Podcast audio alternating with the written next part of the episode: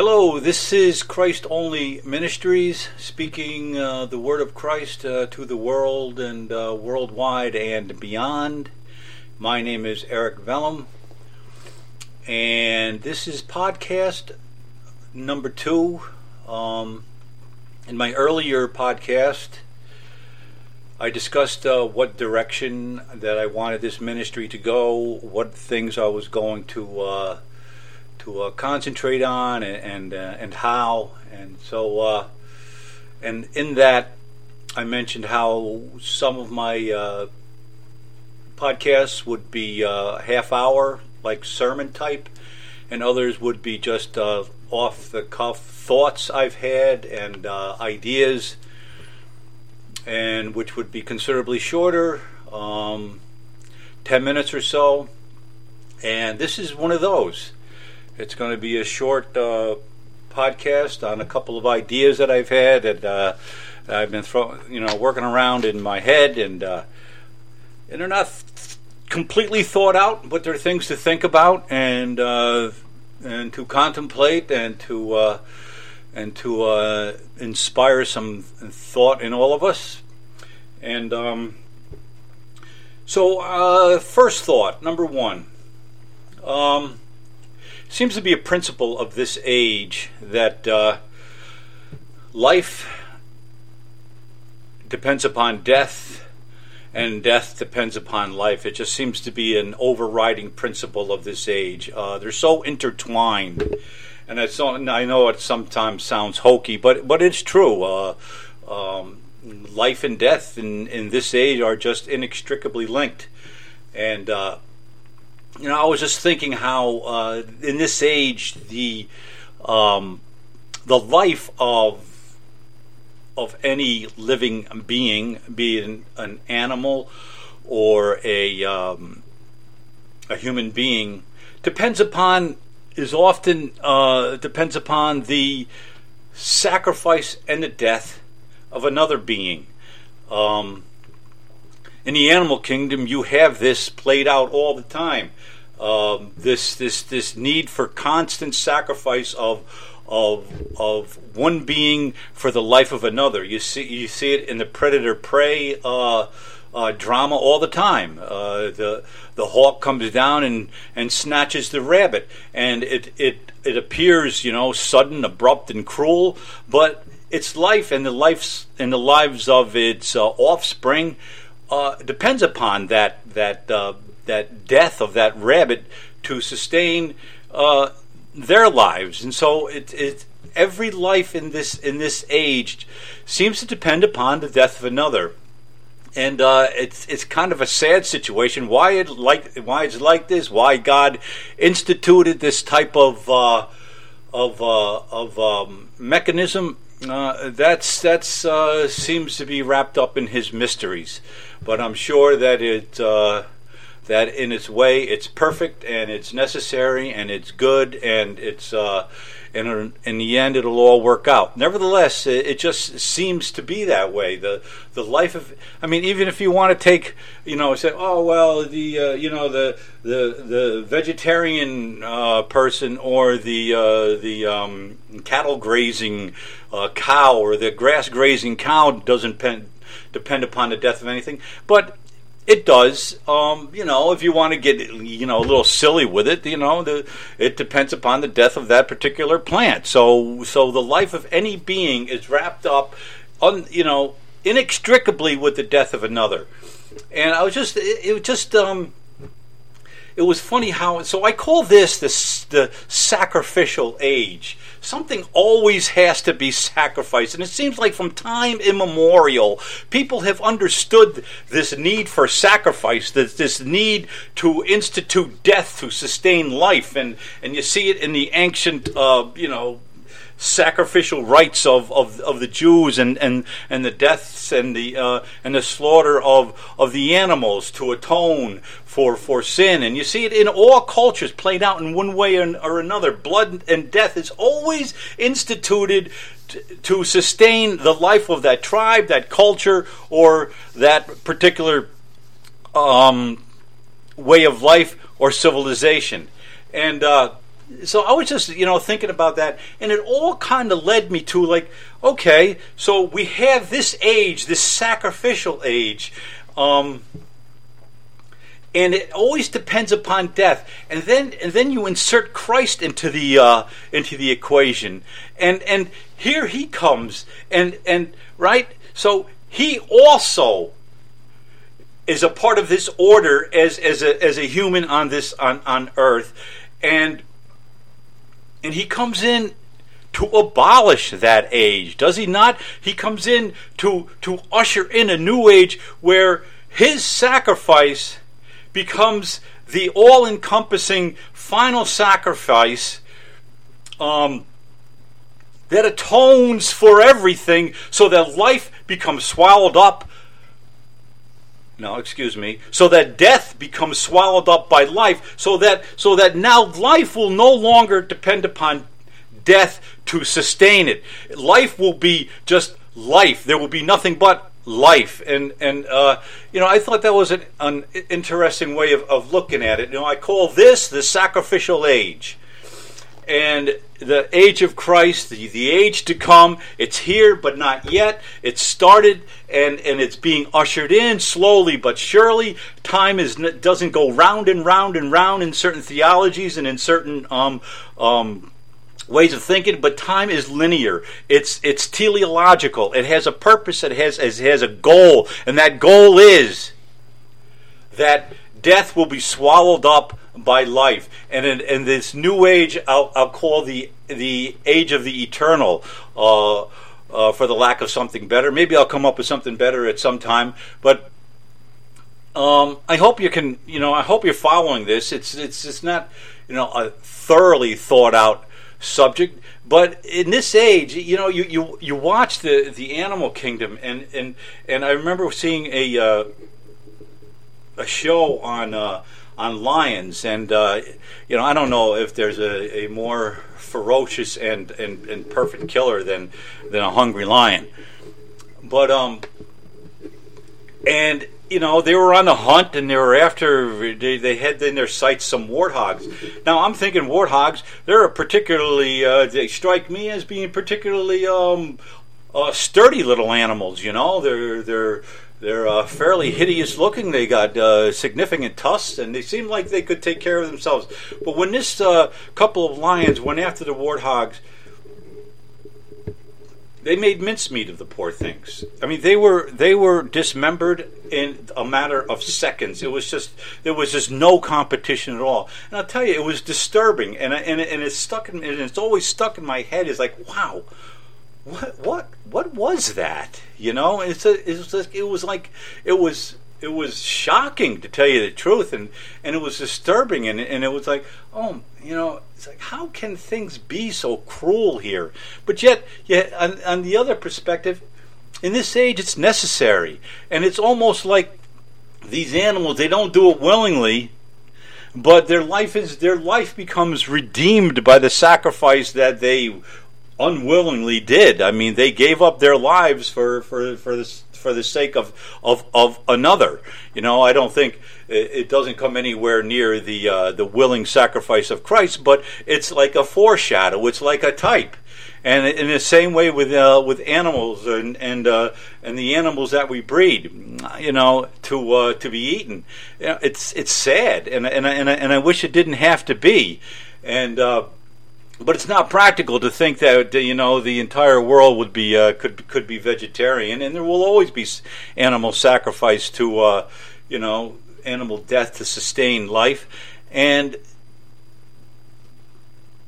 so in some way the animals whose lives have been have been um, sacrificed for the sake of of human consumption, they they've given their lives up for something higher. And so, in that sense, maybe, you know, there's a bit of redemption in, in this whole process of this animal, unwillingly and terrified as it is. And, you know, it, it, makes you feel badly for the whole situation. But I take some comfort in the fact that, that maybe, you know, that, that, that life has been redeemed in some sense and, and, and its life has been used for something higher and better. and uh, you know we see that in Christ. You know the the uh, Pharisee says uh, that you know it would be it, it, would be good if one man would give up his life for the for the life of the nation. And and right there that is that's that sacrifice. And Christ does. He gives up his his life. He gives up only to take it up again. But his life he gives up in, in a in a in a flurry of torture and, and agony, taking our sins upon himself so that there might be life in us. So there might be eternal life in us. One man giving up himself to the agonies of death so that we might live. And the beauty of it is, is that death had no uh, hold on him. It could not hold him. But, it, but his death accomplished what needed to be accomplished. He overcame death, and death has been swallowed up by life. So that was the first thing, it, it, it, the first point I want I wanted to make, and uh, it kind of uh, you know it comforts me in, in when I see the uh, you know the cruelty of the uh, prey and the and the and the hunter, and um, and that whole drama of uh, of it being uh, hunted. And for this age it's necessary. And for this age is it's just a uh, it's just a type of uh, it's a foreshadowing of the ultimate sacrifice. In Jesus Christ who gave his life up willingly so that the children of God may live and they may live eternally where there will be no death, where there will be no tears. It is that it is that age that that history is is just being pushed and pulled towards by God. And uh, and like I said before, it's not a circular thing like on and on and on and on and on we're going to go with death and life and death and life and death and life. No, it's not circular. It's linear. It's going to end in the glorious appearance of Christ and in the glorious appearance of the new age where all will be set right. Eternal life will be eternal, and it will be beautiful, and there will be no more death, and there will be no more sacrifice. The sacrificial age will be over. Death will no longer be required to sustain life, but life will swallow up death, and that's all there will be is life. So that was thought one. Thought two is uh, just I'll make this a little quicker. Um, as Christians, as people, it seems like we're always talking about power, power, power, personal power, you know, country power, corporate power, this power, that power, and uh, you know, we're we're always taught to be the best we can be, to be the most powerful we can be, to be to be you know influential, dynamic, and, and out there and doing things, and uh, you know, changing the world, and uh, yeah, right. So we're all changing the world, and um, so, on that uh, subject, you know, I, I, I, came up with this this thing that uh, is that worldly men, worldly men who um, don't have the spirit of Christ, who don't uh, who don't understand the spirit of Christ, who don't who don't understand anything but the, you know the worldly uh, um, goods and pleasures and rewards these men and women they seek power for for for uh, for this reason. They seek power to control others. They seek power to control others to conform to uh, their agenda. They seek power to move people here, to move people there, to uh, to uh, um, lead people over here, to lead people over there for the purpose of their own agenda. And so they're always their power is extended outwards. It's extended towards others. How will we manipulate? How will we control? How will we advertise these people into following us? You know, how are we going to manipulate and, and use our power to manipulate others into into our agenda, whether it's to become rich or whether it's to become a leader of a, of a country and institute whatever uh, programs or whatever uh, or agenda you want or whatever you want to uh, extend your power to accomplish. It, the power of the worldly person is extended outward unto others, but where the Christian man those who are led by the Spirit, they don't seek so much to control others but the Christian man really seeks power to control himself. Because we know as Christians that our greatest enemy is within us.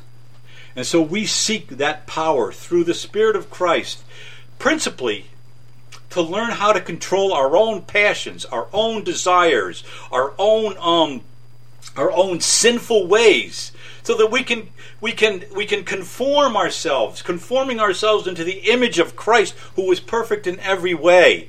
So we're not seeking power to, to move this person here, to move that person there. We might want to try to influence people to uh, to accept the word of Christ, or to do this, or to do that. But principally, we want the the Spirit of God in us to control ourselves, to control our own um, like I said, our own sinful nature that we that that we wouldn't sink, that we would have control over our spirit, and we wouldn't uh, sink and, and, and succumb to the desires of our sinful nature, to the to the desires of, of illicit pleasures, to desires of of um, of, of worldly uh, of worldly things and, and, and objects and shiny things and things that, that glitter and, and, and because we know that, that, that those things are are are temporary and, and, and they won't stand the test of time. So we seek to control ourselves, looking for that power of the Spirit to uh, not to control others, but to have a reign in on ourselves, to know, to be able to distinguish good from evil, and to and to stay on that path, that straight and narrow path that leads to the throne of God, and that leads to a great reward. We seek to control ourselves and, and we know that and and we know if, if we're honest with ourselves that we're pretty uh you know we're pretty out there sometimes. And uh we do need control and, and it's hard to control ourselves it's hard to to to to take the and, and see these rewards and these these illicit things and say no and say no and say no again and again no no no and saying no to the things that would war against our soul and say yes to the things of God. It's difficult, and we can't do it on our own. You know, I, you know, from personal experience, I know that the temptations of life is uh, just can be just, and the temptations of pleasure can be overwhelming. And so we seek that power to control it, to say, no, you will not control me. It's like in the beginning with um, with Cain. What does God say to him? Sin is knocking at your door. Sin is there, and it's trying to take control of you, Cain. Don't let it happen. Don't let it. Say no to it. And ultimately, Cain does not. And he murders his brother. And it's the same with us. God is, God's imploring us through his spirit. It says, Sin is at your door. Don't let it in. Use the Spirit of Christ to control you. And sometimes, if we don't willingly do it, if we're really in tune with God, He's going to do it for us, and it's going to be a painful process.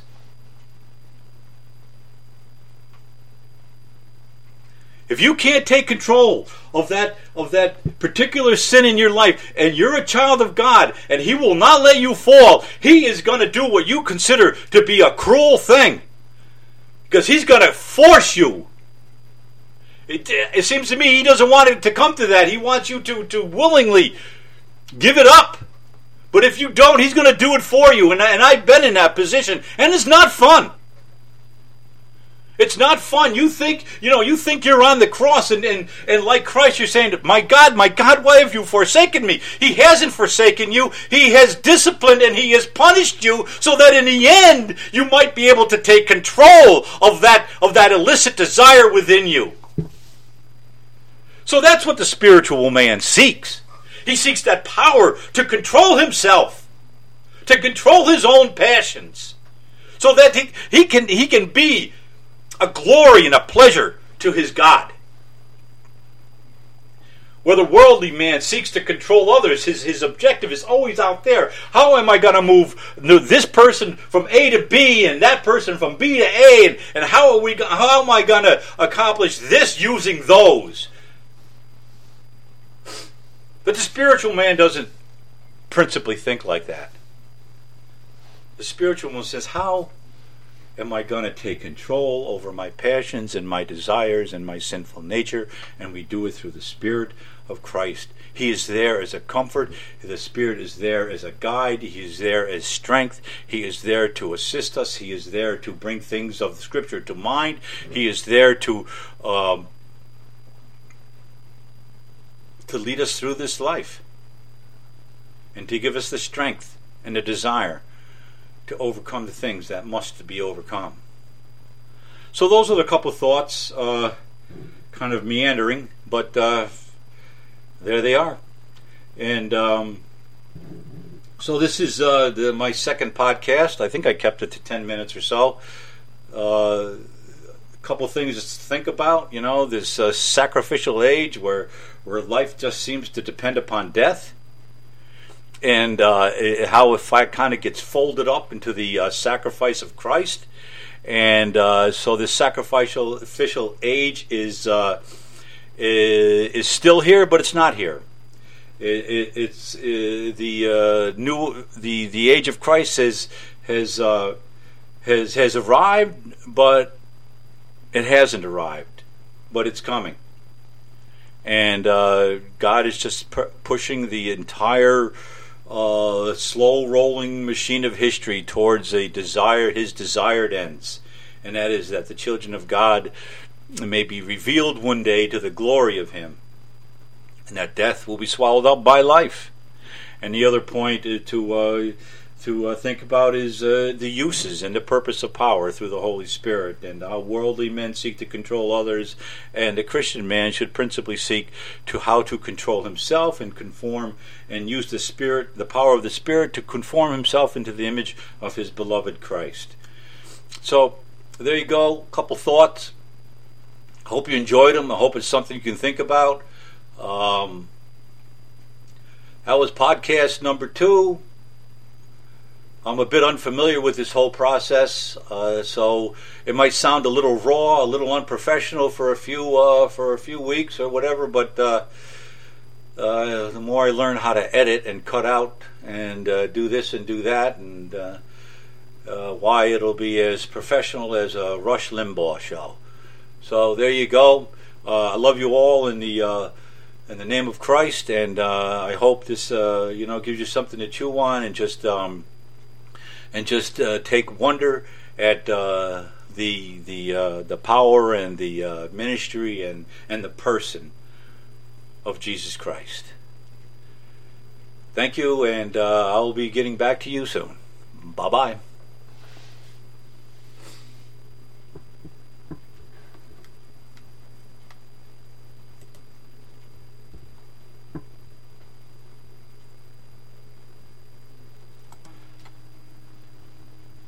Stop. Where? Stop?